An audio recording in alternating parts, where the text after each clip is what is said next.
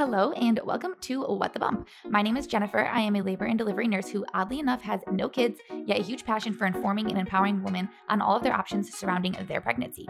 Join me every week as we dive into all things prenatal, postnatal, birth, and so much more. So let's jump into today's episode. In today's podcast, we are going to be talking about a way to induce or to augment labor, which is going to be called the artificial rupture of membranes, also called AROM, also called an amniotomy also, a lot of people just refer to it as breaking my water. So, let's talk about what the amniotic sac is. The amniotic sac is basically made out of two layers it's an amnion and a chorion. And this is the sac that lines your uterus. It's where the baby develops throughout your pregnancy, and it's also where the placenta sits. What this sac basically does throughout pregnancy is it provides a barrier to any infection and it protects and cushions the fetus, especially as they have it has that water inside to also protect and cushion the fetus. And when it comes to rupturing of the membrane or breaking of the water, there's a very common misconception that people think, oh, I'll know when I'm in labor because my water will break and it'll be like a huge gush of fluid, just like you see in the movies. And a lot of times that is not the case. Sometimes your water does not break at all. Sometimes it breaks a little bit to where it's like a light trickle and you don't even notice it at first. And I've actually had women who've delivered their babies what we call en caul, which is basically where the water never breaks, the bag's intact, and the baby's literally born in in the amniotic sac. It's the coolest thing. It's super rare and hard to do, but it definitely is possible. So AROM, artificial rupture of membranes, is where we are breaking your water for you. Your doctor or your midwife is breaking your water. It doesn't break spontaneously it we break it. So that is why we can use it as a method for induction or a method for augmentation to kind of speed up labor. And we can use this method if you've been stuck at a certain centimeter for a while. Let's say you're maybe at three, four, even five or six centimeters, and labor is just progressing really slowly, or it stops progressing at all. This is kind of like another tool that we have in our toolbox to get your body to kind of more spontaneously go into labor or at least speed up labor. But the key to this is that baby needs to be low to be able to break the water. We can also use this method if you're not in labor at all, but you must be a few centimeters dilated and the baby also has to be low. And we can use this in that case for an induction of labor. In this case, the water breaking will hopefully trigger your body to produce the hormone oxytocin, which is the hormone that basically is the labor hormone. It's what causes contractions and it's what causes labor. So it can be used to induce labor in that sense, which I'm kind of kind of kind of going to get into a little bit later on. But let's talk about the pain of artificially rupturing your membranes. A lot of people are scared because sometimes it does get done before you get an epidural. So people's biggest fear is that it's going to hurt. And I will say normally it does not hurt any more than a routine vaginal exam does. It kind of feels like a routine vaginal exam. However, after your water or your membranes are ruptured, Contractions normally do speed up. They normally do become a little bit closer together because that's the goal of us doing it. And they do feel a little bit stronger. I kind of describe it to my patients as, you know, before your water's broken, when that bag is intact, it's more like a water balloon that is pressing onto your cervix as you contract. It's a little bit softer, it doesn't hurt as bad. And then when that water's broken, there's a really hard baby head on your cervix. So I kind of compare it to like a water balloon and a rock. And that might be a little bit dramatic, I guess you could say, but it is true. Prior to the water being broken, there's a bag of water pressing on the cervix, and after, it's a hard baby's head because that cushion is now gone. So the actual procedure usually does not hurt. However, afterwards, the pain of the contractions that you feel definitely can be a little bit stronger. So, how do we break your water? The provider is going to insert their fingers into the vagina just like a routine vaginal exam. And then with the other hand, they normally use a like crochet like stick. It's it's a plastic stick. It's maybe I don't know, a foot long.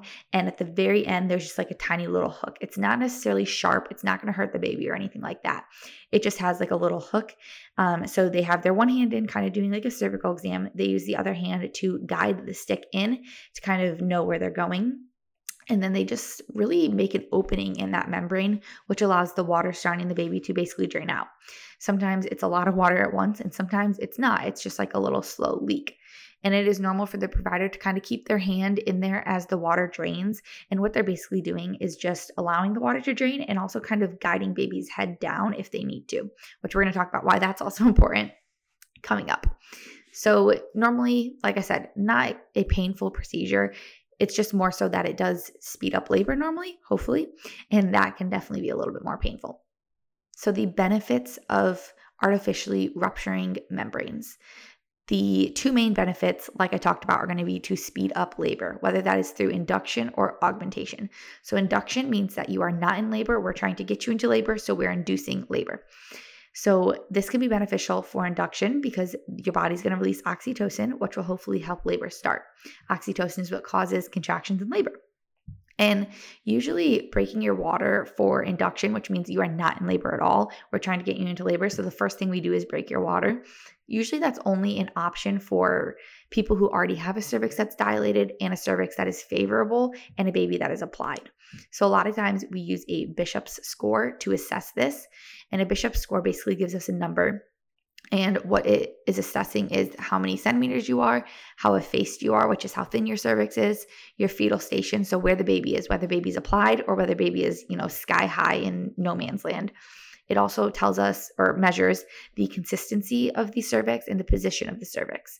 And this is all to, to decide if your cervix is favorable for induction. To basically put it simply, if your cervix is you know, half a centimeter. It's thick, it's really posterior. Baby is, you know, really high up in the belly, maybe like at a minus three position. Your cervix is not thin, it's still thick, it's a hard consistency. That is going to give us a unfavorable bishop score, which is going to say, hey, you know, maybe we need to try some other things for induction prior to trying to break the water. And you can't even break it at half a centimeter. Mm, so, you know, that would be almost irrelevant in that situation. But this normally is more of an option for people who are multips. And multips basically mean just means it's not your first baby. Because a lot of times on first babies, your cervix is not going to be favorable because it's never dilated before, it's never thinned out before. Whereas, you know, if this is somebody's sometimes second, but mainly like third and fourth baby, your cervix, a lot of times throughout your pregnancy, is already a little bit more dilated, a little bit more thinned out, and a little bit softer. So, this is more of an option for induction for people who are multips, meaning not their first baby. The other way that we use the artificial rupture of membranes is for augmentation. So, augmentation differs from induction because in induction, you are not in labor. In augmentation, you are already in labor, but we're trying to augment it. So, we're trying to speed up labor. And when we break your water to speed up labor, let's say you're already having contractions, you're already, you know, three to four centimeters, you might already have your epidural, you might be on Pitocin. Your contractions can dilate the cervix a lot more when it's the force of the baby's head making contact with the cervix. Like I said, the rock analogy versus when it is the amniotic sac making contact with the cervix with your contractions, which would be like the water balloon. And a, another benefit of artificially rupturing the membranes is that it also does allow us to do internal fetal monitoring, which is going to be using a fetal scalp electrode, which is goes on the baby's head, helps us very accurately and easily measure baby's heart rate. Or it allows us to also use an internal monitor called an IUPC, which allows us to measure the strength of your contractions to make sure that they're adequate for cervical change. And I'm not going to dive into all this right now, but if you go back and listen to episode nine of the podcast, it's called Electronic Fetal Monitoring During Labor. I talk about way more in depth what internal fetal monitoring actually is, why it's indicated, why we use it, and risks of internal fetal monitoring. So go back and listen to episode nine if you want to know more about that. And another benefit of artificially rupturing the membranes is that it allows us to see if the baby has meconium. And I kind of debated on putting this on a benefit because there's nothing we can do about it. So the best way to describe it basically, and this is could probably be a whole nother podcast, but the babies can have meconium in the water, which just means that they had their first poop basically in utero. And breaking your water, I don't want to say this is a benefit from breaking your water because it doesn't change whether the baby has meconium. So if the baby has meconium and we break your water or we don't, it doesn't matter. Like baby's gonna have meconium or not, no matter what we do if they have it already, but it allows us to see if the baby has meconium. And that can be beneficial just because we can be a little bit more prepared at the delivery. We do like to have a little bit more people in there and some more equipment in there. Meconium is common, but sometimes, you know, babies can inhale or aspirate on the meconium and they do sometimes need some extra help or suctioning at birth. So, us breaking your water allows us to see if there's meconium, which allows us to prepare a little bit at birth for the meconium some risks of artificial rupture of membranes. is that this is the biggest risk. And it's also why I talked about the Bishop score, which, you know, measures how favorable the cervix is, including where the baby is at the station of the baby. So a big risk of rupturing your membranes is that if baby is not engaged, which means the head is not at zero station. Zero station is in aligned with the pelvis. If the head is not at zero station, let's say the head is minus one, minus two, minus three, which just means that it's higher up, there's a risk for a cord prolapse. And I'm going to do a podcast on all the terms that we use surrounding a cervical check when it comes to like station, effacement, dilation, position, um, consistency, everything. I'm going to do a whole podcast on that because it's a lot. But going back to cord prolapse, a cord prolapse is where if baby is super high, head's not engaged, or on the cervix really and we break your water, there's a risk of a cord prolapse, which is where the umbilical cord basically slides past the baby's head and into the vaginal canal. And that happens like as we break the water and the water kind of gushes out and baby's really high, there's some space and that cord slides out with the gush of, gush of water into the vagina. And then, you know, after the water gushes out, babies normally drop and their head kind of engages more. So if you think about that, the cord is past the baby's head, the cord is in the vagina, and baby's water just came out. So now baby's low and its head's engaged. So what's going to happen? The baby's head is now pressing against the cord, and the cord is through the cervix and the vagina, and the cord is the baby's lifeline. Lifeline. So cord compression means no blood flow, means bad things for the baby. So, anytime we have a cord prolapse, when the cord falls through the vagina, it is an emergent cesarean section. We don't, we, I mean, we literally pull the bed out of the wall and we go. This is rare, extremely rare. I personally have never had this happen with breaking my patient's water. We break water all the time. I've never had this personally happen to one of my patients, but I know a lot of nurses, and I've been at work many times where we do have a cord prolapse and we go back for a stat C section in the OR. So, that is definitely probably one of the biggest risks that you worry about with rupturing of membranes. And a lot of providers, if they feel like baby is not engaged well or the head is too high, they will not break your water. So, no, a provider is not just going to come in and be like, oh, you're three centimeters, you know, without even thinking about where the baby's at and break your water. They're going to feel and if they think, you know, baby's too high, they'll will sit you up high for maybe an hour or two and come back and check and see if we can get baby a little bit lower to make sure that that cord does not have a chance to slip through. So that is why this is rare. A, you know, sometimes it's we can't prevent it even if baby is low. It it's can just sometimes happen, but a good provider definitely will will know when it's appropriate to pick your water and when it is not. Another risk of rupturing your membranes is just a failure for labor to start or progress. And I don't want to say rupturing your membrane necessarily puts you on a time clock, but in a way it does because when your water is broken, like I said, that that sac is protection from infection. And when your water is broken, it can kind of put you on a time clock because the longer you're ruptured, the increased risk for infection, which is called chorioamnionitis. So that is an infection basically of the amniotic sac and the fluid surrounding the baby. The longer you're ruptured, the and labor is you know stalled out the less willing providers are to try other routes and rightfully so because you can get an infection in that area if you're ruptured for a long time. So a lot of times you know if you're being induced for let's say high blood pressure or blood sugars or any reason you sometimes inductions can take days. And if your water's intact we can kind of go you know take a couple steps forward couple steps back and we can really take our time inducing you. Whereas if your water's broke early or you stall out it does kind of put us on a clock where we don't want you to be in labor for a crazy amount of time because every time we check your cervix and every hour that passes with that water broken, it is an increased risk for infection of the amniotic sac. That basically includes all the benefits and risks of rupturing your membranes. Now, of course, I love evidence, and it definitely was a little bit difficult to find evidence surrounding rupture of membranes. Um, but I did find a couple, and a lot of them honestly are very unclear. They, a lot of um, sites and studies basically say there's no difference in, you know, time from delivery where water is broken and where water is, you know, spontaneously broken by labor itself. But I did find a couple studies, and of course, I will link these like always, but there was 14 studies in one review that involved a little bit under 5000 women.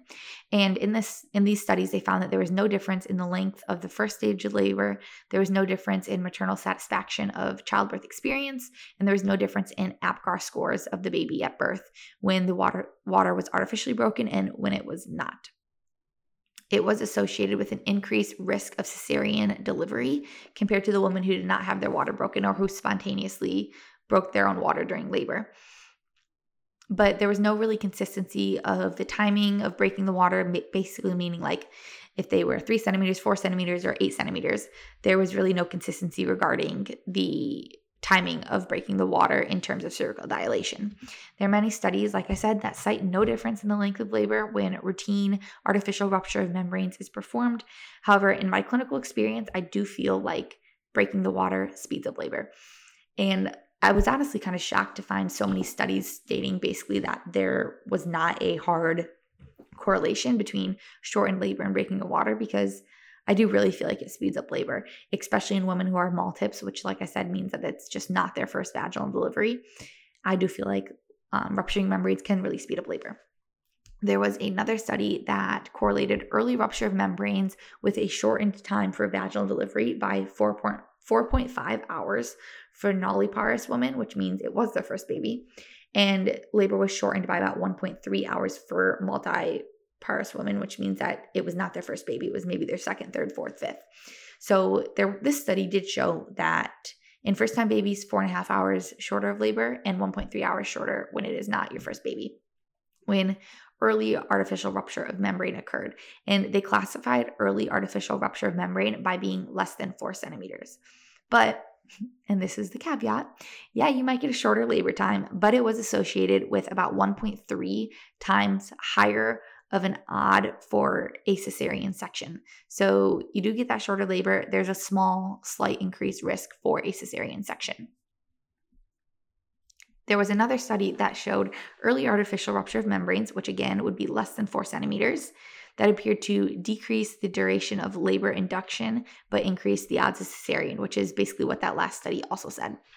And lastly, there was a study which included about 26,000 670 women delivered in a national maternity hospital during the study period, and about a little bit under 5,000 of these women required induction for labor, and about 73% of them actually had their water artificially broken and let me remind you, induction of labor.